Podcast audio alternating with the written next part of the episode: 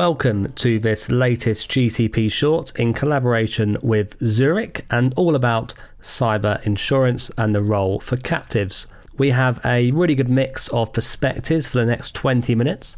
From Zurich, we have guests Oliver Delvos, Global Cyber Underwriting Manager, and familiar face Dr. Paul Wöhrmann, Head of Captive Services. And providing some client perspective for us, we also have Francois Carly, who was Vice President of Insurance at global life science company Sanofi from 2006 to 2017 and is now an independent consultant. And we also have joining us Holger Kraus. Holger is currently Head of Risk Finance and Employee Insurances at Siemens, but importantly is speaking in this short in his capacity as head of the captive committee of the German Risk and Insurance Managers Association, GVNW. Paul, Francois, and Holger will all provide some really great detail on how captives can become involved in cyber programs, the advantages and some of the challenges.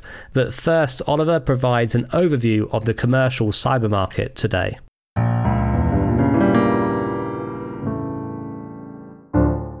Well, in, in terms of like the cyber insurance market, I think we have seen in 2020 what we've seen in the previous years before steady growth, demand in all countries. And when I mean with all countries, really all countries from Europe, but also in LATAM and Asia, really from Colombia to Sweden, Canada to New Zealand, and also like in all segments. What we're also seeing is markets are maturing. So I think what we're seeing, we're seeing really rates increasing at the same time, um, carriers reducing capacity, we would say to probably like a more sustainable level, especially like in Europe and EMEA. We've seen a lot of attention to you know to gain market share where we weren't really sure basically how sustainable that is. So so basically that is coming to more sustainable levels um, as we see right now. But it also means that some carriers that were in there are disappearing. So basically capacity is becoming more like an issue for our insureds at the same time what also means with maturing we're seeing that really cyber is seen as a own risk class. So um, I think for some years there was still like the kind of discussion or the question should it be like another lines of business? But I think also like the COVID work from home digitalization situation overall has seen okay, we really digitalization is something, and then cyber risk where we really have like key dependency for business processes. So really people paying more attention to that and see that as an own line of business, and that's also what we are doing at Zurich, having that as an own line of business since the beginning of the year next to financial lines. At the same time, I would say we still see a lot of demand for support, um, but also like in risk evaluation, um, post breach support, um, especially when you have like an incident. How do we coordinate this and all these kind of things? And yeah, and the, the losses are still there from ransomware, extortion, DDoS is making a comeback, which has surprised us. But we also see on the uh, third party liability, so the data privacy, more and more stringent regulation. So that also means that we are now seeing really cyber more firmly on the board level, um, also like being a topic for the D&Os, but also like for shareholders who are concerned about reputation and business interruption. So I would say overall a real maturing of the market, but also like a steady growth. Thanks, thanks, Oliver. Really useful to have that oversight uh, at the beginning. Paul, in terms of uh, captives and cyber, what role can a captive play in a, in a cyber reinsurance program? Cyber coverage is still relatively new, and uh, some uh, insurance or reinsurance carriers might have insufficient capacity to account for their corporate customers. European business cases demonstrate that for large and uh, centralized industrial organizations, a reinsurance captive involvement may provide several benefits. I have experienced that cyber is characterized by a low frequency but rather high severity risk where there only happens rarely a claim, but this can be, of course, expensive. Based on our analysis of incoming captive fronting requests across Europe for 2018 and 2019, we have started to observe carefully the buying behavior of European captive owners and their view of cyber risk financing and risk transfer. We have analyzed the industry sectors and have experienced that, interestingly, no individual sector dominates another sector. We have observed that most fronting requests directed to net cessions so that captives in these cases might request stop loss agreements. Most captive retentions are within the range of 5 to 25 million US dollars. This reflects 40% of all captive owners' submissions, which we have received for 2018 and 2019. Reinsurance captive structures can be set up as proportional or non proportional reinsurances. We have experienced that the majority of captive reinsurance cessions are set up as non proportional, and 72% of the cyber submissions which we received are standalone requests for line of business cyber. We have seen a market shift away from embedded cyber coverages, very often called silent coverages, towards standalone products. I would like to summarize our observations uh, as follows. Captive involvements can help to increase the likelihood of managing cyber exposure successfully. However, the involvement of captives also causes challenges, of course. I would like to mention this regard that it is important that captive owners select insurers as captive fronters which have the relevant expertise and experience to service reinsurance captives. In particular, insurers as fronters for captive cyber programs have to provide across the international insurance network, a proper pricing, a professional policy and claims management, and comprehensive insurance wordings. We have experienced that our European captive customers have increased their captive involvement. Captive customers most probably explore from a strategic angle firstly, what is the maximum amount which a captive owner still feels comfortable to bear? And secondly, what is the amount of coverage that the company is looking for and which part of that cannot be found on the market and needs to be ceded into the captive? They might either go with a very large retention, for instance, 25 million US dollar, or a very small one, for instance, 1 million US dollar. My feeling is that only a very few captive customers choose a retention in between. Francois, uh, Paul referenced there some of the potential benefits and and and some of the potential challenges. From your view, as, as someone who's been involved with uh, with sophisticated captives for for some time, what are some of the benefits of of writing cyber through a captive?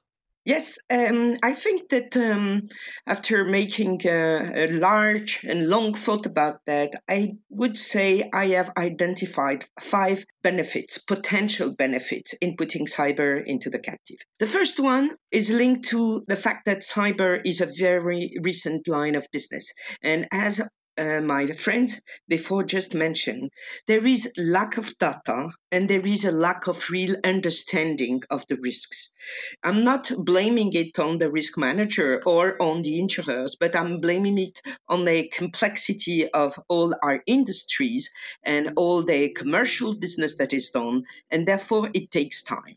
So each customer is different. And the good part about the captive is that you don't care about the customers, you just care about your own company and you can allow more leeway or more, more silent coverage in the wording, supposing the insurers plays the game and depending, of course, on the retention. But you can have a broader coverage with more silent information, which helps you creating a coverage that is really specific to your company. The second benefit that I see is the fact that uh, for me, cyber is a multiple line of business impact kind of business. You have issues relative to property damage, to liability. As uh, Oliver said, it can impact the D&O. It can also impact the data privacy issues. It's a very broad kind of risk. And therefore, if you have a captive system, you can use your captive as a sort of mushroom that is covering all the existing coverage that you have in your direct lines or in other captive lines and you put that as a mushroom so it just covers all the existing ones and above. So this is also very helpful for some risk managers. The third point is, of course, you can have a multi-year coverage. So as Paul said a second ago, it's a low frequency, high intensity kind of risk. So when you buy the coverage for one year, you may have a lot of premium that has not been, in fact, I would say, used as a the financing of uh, your risks because uh, the insurers will not give you any credit for having paid the claim and having no having paid the premium and having no claim. While if it's in the captive, you can have a multiple year coverage, and in fact, you can learn the book.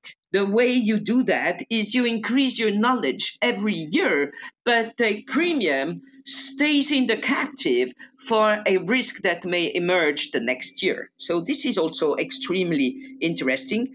Pricing monitoring and claims monitoring would be my fourth benefit. Yes, it is true. It is very important to understand that in terms of pricing and in terms of claims management, they can you can face a lot of volatility and the risk manager having the cyber risk in his captive can lower down seriously the volatility of the management of that.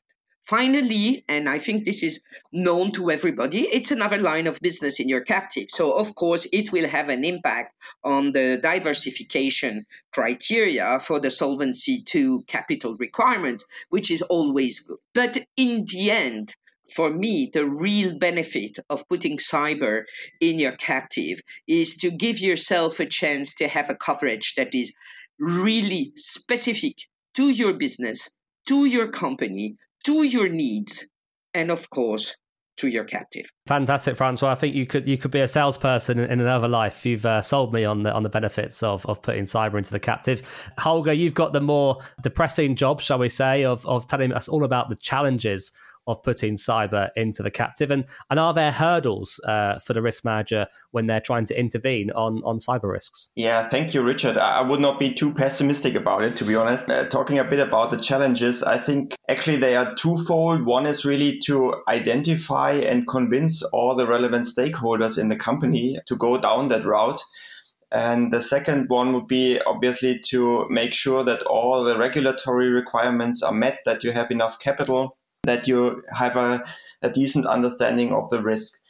Uh, and maybe let me expand a bit on the first part. Um, uh, the stakeholder topic really depends a lot on the kind of the participation. I mean, as as Paul already pointed out uh, before, um, obviously, if you are uh, participating in in in a working layer or in a in a, in a deductible area, it's a it's a larger number of um, stakeholders. You need to convince probably the business managers. You need to convince cybersecurity people uh, that it's a good idea to actually um, ensure that um, layer and put that through the captive.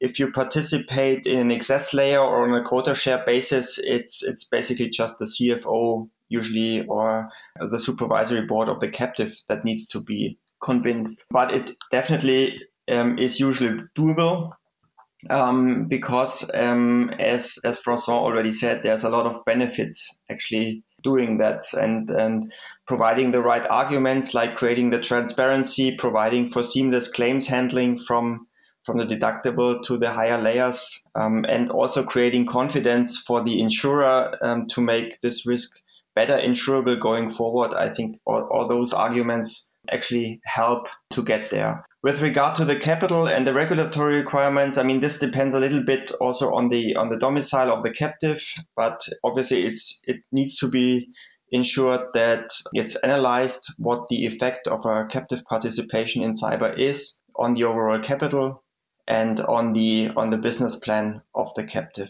Um, with regard to the hurdles to the risk manager intervening on cyber risk, you, you put it very nicely, and I think um, wh- what I heard also from my uh, from my peer group there sometimes is a little bit of rivalry at the beginning um, of, of these exercises between um, the insurance risk managers and the cyber risk managers. But usually in the course of the discussion, it becomes very clear that both aspects are perfectly complementing each other. So um, the cyber people really um, are looking for um, or looking after the organizational topics, after the technical topics to manage cyber risk. And um, cyber insurance actually provides a perfect financial parachute if something goes wrong in the end. So, and if, if that understanding is created, I would not call it intervention anymore. It's it's really then uh, a common or a joint process um, to manage the cyber risk of a company in the most professional way. Thank you, Holger. That's a really nice way to outline uh, some of those some of those challenges and how they can also be overcome. Oliver, what are the unique opportunities regarding uh, a captive for cyber risks when we compare it to other more traditional lines? Holger already touched touched on some of these um, these points previously. I think it provides a unique opportunity to really have like a fully integrated risk management process to really bring on the one hand side like the IT security folks together but also legal and compliance. And then together basically with with the finance um, arm of the organization providing like the funding allocation for various improvements that you might want to do or something like this. Let's not forget here i think with cyber especially in, in the insurance space basically how the products are designed and we'll be dealing with two type of coverages. The one coverage is really the first party element. So everything that is touching on IT security, data breaches, and so on and so forth was then also what I just said, like the second part, like a data breach, then also has like a regulatory, legal compliance aspect to it. So so you basically with with cyber you are or like with a cyber insurance product you're managing two types of risks. So I think that is really it provides a great opportunity to have also then a coordinated approach between IT incident management. So, for example, you have a ransomware attack, you basically have a DDoS against one of your subsidiaries or something like this. And then also to see, okay, how do we then manage with the claim, basically with the insurance aspect and the funding of this? And also, obviously, for, for large organizations that have a um, global footprint, you can bring that all together into an international program. So, if like a fully integrated, also like view overview of your digital ecosystem as a company. And I think that it can be quite exciting in the future when once you go more digital, once you basically digitalize more of your subsidiaries, of your of your workflows, also of your intercompany workflows, to to also to see okay where the like funding needs, how do like CISO, CFO, legal and risk management work together and then on top of that, you basically can work with risk engineering, what we just heard earlier on. You know, I think like a lot of companies are still needing support in their risk ev- evaluation that you can put risk engineering on top, that you have a continuous IT security improvement process via various platforms via APIs. You can also pull data basically from your insurer or captive fronter and basically put that into your own SOC or SOC security operating center. And then obviously with other technological means, you know, you can provide outside in risk assessments that are really more technology based. So I think there's a very, very exciting kind of platform or basis there to bring a lot of things that I think risk managers have to deal with together under this kind of captive umbrella to manage, finance these risks, um, deal with the claims, but also to provide um, capital and funding allocation. F- finishing up now with a couple last questions, um, Francois. Why do you think the time is is right? If so, right now to be putting cyber in into a captive. Really, there has been no better timing than today to get cyber into your captive. And in this, I can really plug in two main reasons. The first one is the current economic economical situation with the COVID-19 with multiple businesses that will have very low or no growth because everybody in the world is now looking for cost reduction. And in fact, although the captive is not going to create a cost reduction, it's just going to create a different cost allocation, which is always better for the company than putting the premium outside of the company to an insurer or 100% of the premium to an insurer. So this would be the first reason, and it's a reason that works for a lot of lines of business, and it should work for cyber as well. But for me, the reality of your question is the threat of the non possible event has changed. And I think that if all of you just ask yourself the question, do you really think six months ago you would have said that the world can stop working, that people stay home everywhere in different countries for the same reason, nearly at the same time? No. So the boundaries of the possible have moved really seriously away from you.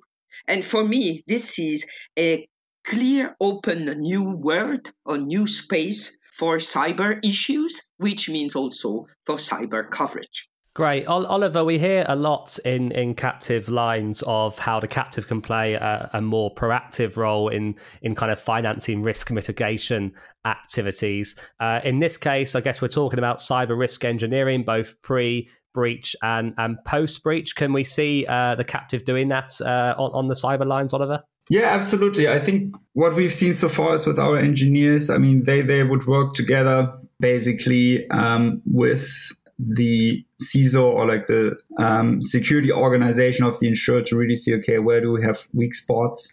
Where do we need risk improvement? And I mean, what, what I always like about very much about like the risk engineering organization or the services is basically, I mean, like, we all have like the same interest, right? I mean, like we really want to make the organization more secure, more resilient. I mean, that helps us obviously as the insurer, that helps the captive to um, maintain the capital and then basically to run on a profitable basis. So we really don't want to sell you like another, you know, um, IT security um, gadget or something like this. So I mean, it also give, it also works a bit of like an independent, let's say, arbiter between you know like these all these various interests groups and stakeholders within an organization, saying, okay, here we we have like an issue, we need to do something, we need to improve something. Also on the post breach side, um, basically with our claims colleagues to say, look, here has been something, there have been leaks, there have been vulnerabilities, there have been like a patching issue, there has been like a issue of basically dealing with an incident. I think that is very important as well. How does like the own internal incident response team